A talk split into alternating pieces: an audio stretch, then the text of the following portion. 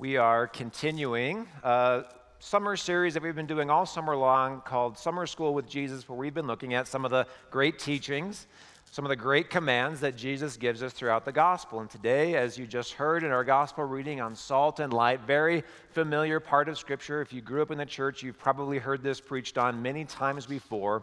What I'd like to do today is focus on three areas of teaching that Jesus covers in this text. The first is this Jesus speaks to your individual Christian life. How has He called you to live out your faith in this world? A world that some people reject the gospel, a world where sometimes being a Christian brings with it persecution, brings with it attention that maybe you don't want yourself. How is God calling you to live as an individual?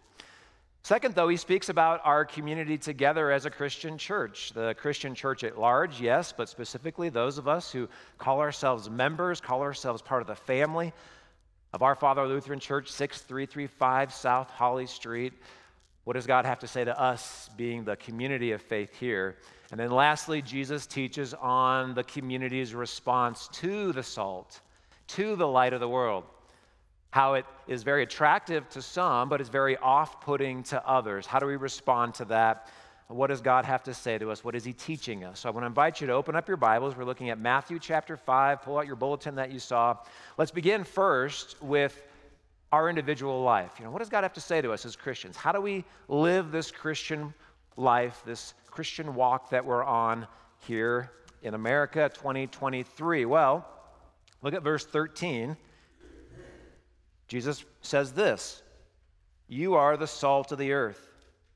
But if salt has lost its taste, how shall its saltiness be restored? It is no longer good for anything except to be thrown out and trampled under people's feet. Now, Jesus is obviously using some hyperbole here. He's exaggerating, and I think the reason is this. He could just come out and say, Hey, Christian, you should be more ethical. You should have the highest morals. You should always tell the truth. You should be this kind of person that is uh, stands above and beyond in society. But he doesn't say that, I think, because he wants us to think a little bit more about this. You know, he, he uses this analogy of salt losing its saltiness, and that's obviously impossible. How can salt lose its saltiness? It's, by the way, chemistry lesson for all of you who are a little uh, dusty on this. Uh, sodium chloride. If you remove the chloride, if you remove the sodium, it's no longer salt. And what he's saying is essentially look, if you try to remove the saltiness, the very nature of salt, you can't call it salt anymore. It, it ceases to be salt and it's this worthless element. Well, the practical application, of course, for us here today, spiritually speaking, as Christians, if we deny the very nature of our Christian faith, if we refuse to live out the teachings that Jesus is teaching, that he gives us the clue, he gives us the insight on how to be a Christian, if we reject that, if we push that aside, he's essentially saying, very harshly, I might add, you are worthless to him. That you're not good for anything, that you, no more than you can remove the saltiness from salt, you cannot remove the very entity, the very uh, identity of being a Christian and call yourself a Christian. So this is a tough teaching, admittedly. But Jesus then goes on, and I think again, the reason he uses this kind of analogy is so that we would think a little bit more deeply this morning on what it means. So let's think about what properties, what purposes does salt have in the world? Well, first of all, uh, I don't know how you all feel about McDonald's fries. I love McDonald's fries, and the reason I love McDonald's fries is because of the salt that is on there. Salt adds flavor to food, so that's the first thing. Salt makes things taste better. Second of all, salt, as you know, uh, has some healing properties in today's world. Saline solution, iodine, these are salt based uh, things that help clean out wounds. In the ancient days, salt was actually used on a wound because the salt would bring out the liquid in the wound, and with the liquid, any bacteria, anything that was going to cause your body harm, salt has been used for centuries as a healing property. But then lastly, we know that salt is a preservative. I mean, today you could find a bag of Cheetos from 1982, open up that bad boy, take a bite, and it would taste just like a Cheeto made in 2023. Why? Because we pack it full of salt and preservatives. And the same thing is true in the ancient world. They would take salt and wrap it around the meat because the organisms, it would actually stop the organisms, the bacteria, from destroying the meat, from it going bad in a world without modern refrigeration. So salt helps things taste better. Salt is a healer, and salt's a preservative. So now let's apply that to our spiritual lives. What is Jesus trying to get at here? Well, let's talk about salt as tasting better. That means you are the salt of the earth. That means that your job, one of the primary functions that God has put you on this planet for, is to make it a better place. We are to add to human flourishing. This is a role that Christians can play. So let's just take one example. Those of you who work every day. That means that you are to be the most honest employee to refuse to engage in the office gossip, to speak well of your boss. If you're an employer, to treat your employees with the utmost respect. People should know that you are different and that there's something inside of you that is different than other people who don't have that same light of Jesus in their heart, that don't have that same faith. Great example of this. Uh, one of my favorite leadership authors is a guy named John Maxwell. He writes uh, to Christian leaders all over the world. And he tells a story in one of his devotion books about a friend of his who had risen to like the CFO of a firm in Hong Kong. He was Chinese. Uh, he happened to be a Christian in a nation of like 2 3% Christianity. This particular man was a Christian, became the CFO of a company. And he gets brought into a very high level board meeting one day where it had been discovered that there were some accountants in this firm who were stealing money. They were taking three cents here out of a transaction, five cents out of a transaction, one cent out of a transaction. They were so small in number that nobody saw it. The auditors didn't catch what was happening, and they had stolen over the course of several years like $300,000, $400,000. The problem was they didn't know who it was that was stealing the money. They had no way of tracking who it was in the company who was stealing. So the CEO fired the entire accounting department, just wiped them out, said, You're all gone. But that presented a problem, of course, because without accountants, you have no idea how and where the money is coming from and how it's going to work. So they brought everybody together, and the CEO said to the CFO, who was a Christian, he said, How many Christian accountants do you know?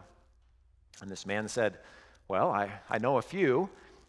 And he said, Well, I happen to know, based on the way you operate within this company, that if Christians have the same ethics and the same morals and can be trusted as much as I trust you, that I want Christians to be in this position. So go out and find as many Christian accountants as you can, bring them in. This is your sole purpose for the next week or so. So this man went out and he found as many Christian accountants as he could, and they replaced the ones who were fired. And then this caught on within Hong Kong business. And before you know it, CEOs, CFOs were looking for Christian accountants because they were known to have a high ethical standard. They were known to be more honest than other people. You see, that is what Jesus is talking about being the salt of the earth, making this world a better place, helping people when you see them and they're down and out, it is giving of yourself sac- sacrificially, yes, but it's helping this world thrive and function in a better way than when we found it. Salt of the earth. Okay, so that's tasting better. What do we mean by healing? Well, do you know anybody who's sick? Do you know anybody who's lonely? Do you know anybody who's depressed, who's anxious? You know, we have a ministry in our congregation. Uh, the pastors go out and we try to visit all of our homebound people at least once a month. Or when somebody gets sick and they're in the hospital, we try to go and visit them and care for them, shepherd them, bring them communion. But we have so many people that three of us, we can't keep up with all the folks who are uh, homebound, who are sick. And so we have a care team. And the care team will pick up the phone and they'll call you if they find out that you are sick. And, and maybe some of you have received a call from one of our care team members. But we also have folks who, because they're homebound, because they're shut in, they're lonely. And this just happened on Thursday. I went to go visit a couple who are homebound, brought them communion. And you know what they said to me? They said, You know, we are so grateful for another couple here at our church who came after church last Sunday and they came and they sat with us and we talked and we hung out and they brought joy into their lonely lives. You see, that, my friends, is being the salt of the earth. We're bringing the light of Christ, we're bringing the love of Christ into the lonely. It's sitting with a depressed person, it's sitting with a sick person, it's bringing a meal to a neighbor who you find out something happens to them. Think, think of all the ways in which you can bring healing into this world to be the salt of the earth. And then preservative. What do we mean by that? Well, how many relationships do you know that are just blown up? Marriages. Think of toxic workplace environment. Think of your friends at school. You know, I have a teenage daughter. I hear all the time about the toxicity of relationships, things that happen on social media, the way we talk to each other, the things that, that cause disruption in relationship. You know, as a Christian, you are called to be the salt of the earth. You are called to not write that nasty email to not respond on social media in a way that attacks another person and brings them down. You're called to be the neighbor who, even though the dog is barking next door a million times, whose neighbor is not cutting their grass, you're called to not be the one who writes the nasty letter, who not knocks on the door to criticize, but to actually somehow figure out a way to help them, to put your needs second so that your neighbor's needs could be elevated. This is what Jesus is talking about to be a preservative, to be a healer to make this world a better place. And we, you, are called to be the salt of the earth. That's the first thing. Jesus, or I'm sorry, the Apostle Peter, is speaking about this in our epistle reading, he writes, As obedient children, do not conform to the evil desires you had when you lived in ignorance. But just as he who called you is holy, so you be holy in all you do. It's a call to holiness. So that's our individual life. What is Jesus talking about corporately speaking? Uh, our life together as members of a family of faith here at our Father Lutheran Church, whether you're here in the building today, whether you're watching from home, Jesus speaks to that. Let's jump up to verse 14. He says this You are the light of the world. A city on a hill cannot be hidden, nor do people light a lamp and put it under a basket, but on a stand, and it gives light to all in the house. So, again, it would have been easy for Jesus to say, hey, look, church, uh, you should be together, you should hang out, you should be active in worship, you should be regular in worship, you should participate in the life of the church, the healing ministry that goes on. He doesn't say that because he wants us to think a little bit more deeply about it. And what do we know about cities? Well, a city on a hill in the ancient days had some advantages. Number one, it was easier to defend itself. You know, there's only one way into the city on a hill, and there's only one way out. This is a pretty obvious point, so, so forgive me for using something obvious here, but cities are made up of more than one person. A city is a network of relationships. A little hard for us to grasp that, I think, in a big city like Denver, but do you understand how much we rely on other people in the city for us to function and for the city to function well? You know, imagine if every person from Xcel Energies this weekend just said, ah, oh, I don't feel like going to work today and monitoring the the electrical grid. I'm just going to go up to the mountains and you know, go fishing. How long would we last in this? We can't even go to church for 45 minutes when the AC goes down. We're like, oh my gosh. Every Denver water employee refuses to go to work this weekend. You know how smelly and stinky the city would be, let alone the lack of clean drinking water that we would have? If the police quit showing up, if the workers at the hospital, if the workers who stock the grocery shelves on the store, think of all the different network of relationships, the people that we depend on, whether we think about it or not, to help this city run smoothly and efficiently, our government workers. If everybody just decided to not show up, the city would be a mess. And Jesus is saying, look, same thing with the church. We need you to be here. Not because you're earning good works, not because you know, you're, you're helping yourself get a good mark in God's eyes, but because the church needs you. And it means we shouldn't just show up once a month when it's convenient. And it means we shouldn't just think everybody else should be the ones who volunteer for the coffee and go on the mission trips and, and do all the things. That's for other people. No, that's for you as well because we're a family. Because we're the city of God. We're a city on a hill. God has called us to be together, to participate in the life the church of God here on earth. That's the first thing. The second thing is this Have you ever seen a city on a hill at night? You know, you're driving in the mountains, and all of a sudden you come up on Breckenridge or Vail. You can see that city for miles. In the ancient world, the same thing was true. This was essentially the equivalent of a GPS system for the ancient world when you're traveling at night. And the city was put up on a hill because when you lit the torches around the walls and the lights emanating from the houses within the city, you could see it for miles. And they didn't have GPS. You're walking down the road, it's late at night, you want to get to the house, you go, oh, look, finally, there's the city. It's a bright light shining in the darkness. And this is what Jesus is teaching us today. See, the church does not just exist that we can come and feel good about ourselves and get some good things. No, the church exists that we could shine the light of Jesus out into the darkness. And think about the darkness in our world today. Just go home and watch the news tonight, 5 o'clock p.m. Watch the news. You'll see all the darkness you can stomach for a week. This world is so dark. But that's why God's called us here, isn't it? To be the light of the world, to give hope to people where there is no hope. And let me just give you some practical examples of how we do this at our Father Lutheran Church. I want to introduce you to a man named Porfirio. 75 years old. He lives in Comayagüela, Honduras, and he came to an eyeglass clinic that some of our folks here from our father put on a couple weeks ago. 75 years old, his eyesight was so bad, he literally has never seen his grandchildren. Their faces were fuzzy to him. And his daughter heard about the eyeglass clinic, uh, takes a leap of faith, comes, makes a long trip, brings her 75 year old father to the eyeglass clinic. He puts on a plus 12 prescription. These are Coke bottle glasses, puts them on, 75 years old, jumps out of his seat. I thought he got bit by a snake. And he immediately starts praising God. Alabanza el Señor, alabanza el Señor. And he looks at all the workers who are here. He goes, You are angels. You are sent by God because I can see. He looks at his daughter, who he hasn't seen in 20 years. He goes, My sweet, I can see you. She's bawling. We're bawling. It was an amazing thing. Let me introduce you to Porfirio. Watch this.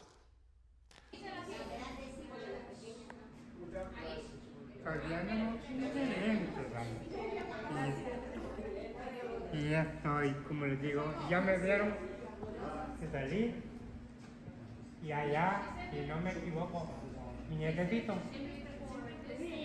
And for 20 minutes, he just pointed, I can see that. I can see you. You're over there. I can see you. And he was praising God and he was thanking him. You see, that is shining a light in the darkness. It's bringing the light of just the brokenness of our bodies and it's fixing something that's broken. Last year, 2022, our congregation, if you didn't know this, we tithe 10% of our operating budget, a little bit more than that actually, because some of you uh, give specifically to our mission fund, to our benevolence fund. $222,000 went out the door to this place to charities and missions and churches all over the world. $222,000. You can buy a house, believe it or not, in Alabama for $222,000. I know it doesn't go far here, but that is a ton of money. I just walked out this, out this church. We have 12 missional communities that operate throughout the city. This is just a tenth of some of the work that our missional communities have done together. 50 crisis pregnancy kits delivered to Alternatives Pregnancy Denver. A lot of work with low income seniors. There's a nursing home and assisted living place that one of our MCs have adopted. They've gone several times to visit that. 55 boxes collected for Operation Christmas Child, 25 Thanksgiving collected for Meals on Wheels, 40 Christmas cards written, six families adopted for Christmas, 750 pounds of food collected, monthly furniture delivery for Love Inc. I'm not done. Hundreds of diapers collected for Love Inc. Four area senior yards cleaned up this spring, 50 refugee welcome baskets collected. That's just, there's roughly 250 people who are involved in our 12 MCs. This is a tenth of the work that they have done, shining a bright light in the darkness of people who are far from Jesus, people who are so hurting, are so lost. See, this is what we do together, family of faith here at Our Father Lutheran Church. We shine brightly in the darkness. But Jesus warns us not everybody's going to be attracted to that light. There are people in this world because light, yes, uh, helps you see in the dark, but light also exposes the dark spots of our hearts. When the light is shined, some people react strongly against it. They don't want the things in their heart that they're holding on to to be exposed, and so they react harshly against Christians. Let's look at verse 11.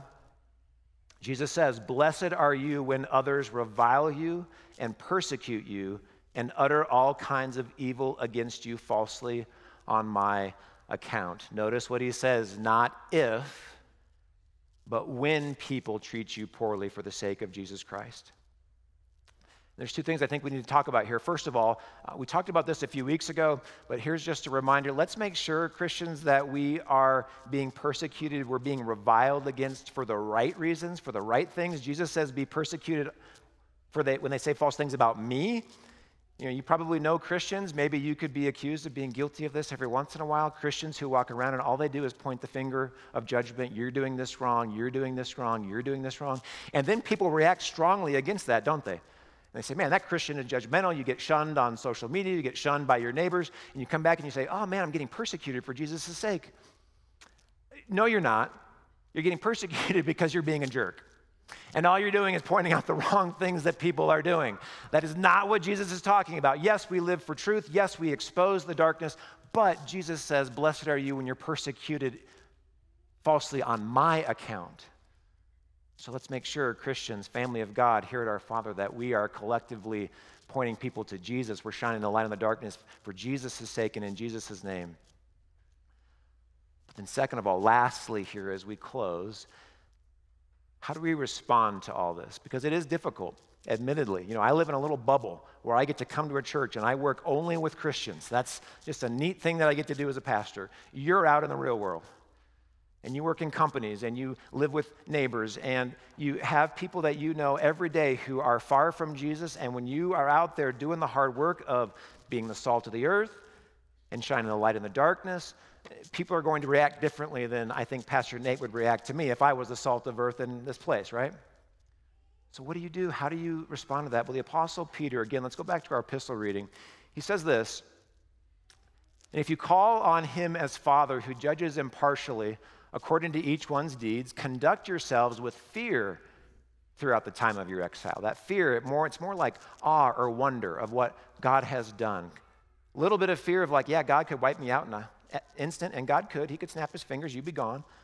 So we should have a little holy fear for a God who is that powerful. But then he continues and he ends with this. He says, Knowing that you were ransomed from the futile ways inherited from your forefathers, not with perishable things such as silver or gold. Remember, you were ransomed. Those of you who are Christians in the room today, those who have been baptized into Jesus' name, he saved you. He plucked you from danger. He put out the fire of your heart. He saved you. He rescued you, not with money. He didn't pay, you know, he didn't swipe a credit card. He didn't take out his 401k to save you. Peter says, but with the precious blood of Christ, like that of a lamb without blemish or spot. When you're out in the world, being salt, being light, the key is not to dig down deep inside your heart. The key is to look to the one who gave everything away so that you could have an eternal life with him. So that when you're scared, when you're talking to a coworker, you're not sure how they're going to react about you being a Christian. You say, Jesus, I, I don't like this. I'm afraid. I think this is awkward. But Jesus, you say that you're going to be with me. You died for me. Help me die to self so that I can shine the light to my coworker. When you're not sure if you want to go on a mission trip because you know the third world is dangerous, we do mission trips to Ysleta in El Paso. We do mission trips to Honduras. I'm hoping that we're going to start doing mission trips into Ethiopia and Africa. It is a dangerous place. Something could happen to you physically. And if you're scared and you don't want to go and you don't want to get the time, you say, Jesus, I don't like this. I think this is uncomfortable. I don't want to put myself in that situation, but Jesus, you died for me. Help me die to self so that I can shine the light of your love into this dark and lonely world. And just something simple. Look, you go home today and you want to sit on your couch and you want to, is golf still going, Nate? I don't even know. I, you're the golf guy. Yeah, okay. You want to go watch some golf with Pastor Nate. That'd be fun. We should do that sometime. But then you remember that your lonely neighbor across the street has nobody to watch golf with. And yes, it would be awkward because you don't know them very well. And yes, it's going to take some of your time, some of your comfort, some of your pleasure that you get from spending that time with yourself. And you say, Jesus, I don't like this. I don't want to do this, Jesus, but you died for me, so would you help me die to self so that I can go be the salt of the earth? I can be the light of Christ to my neighbor who needs that comfort, that hope, that love so badly. As we together look to Jesus, the author, the perfecter of our faith, may we go out into this world and shine brightly, not for our own sake, but what does Jesus say? so that they may see your good works and give glory to your Father who is in heaven. And it's in the name of the Father, Son, and Holy Spirit we pray. Amen.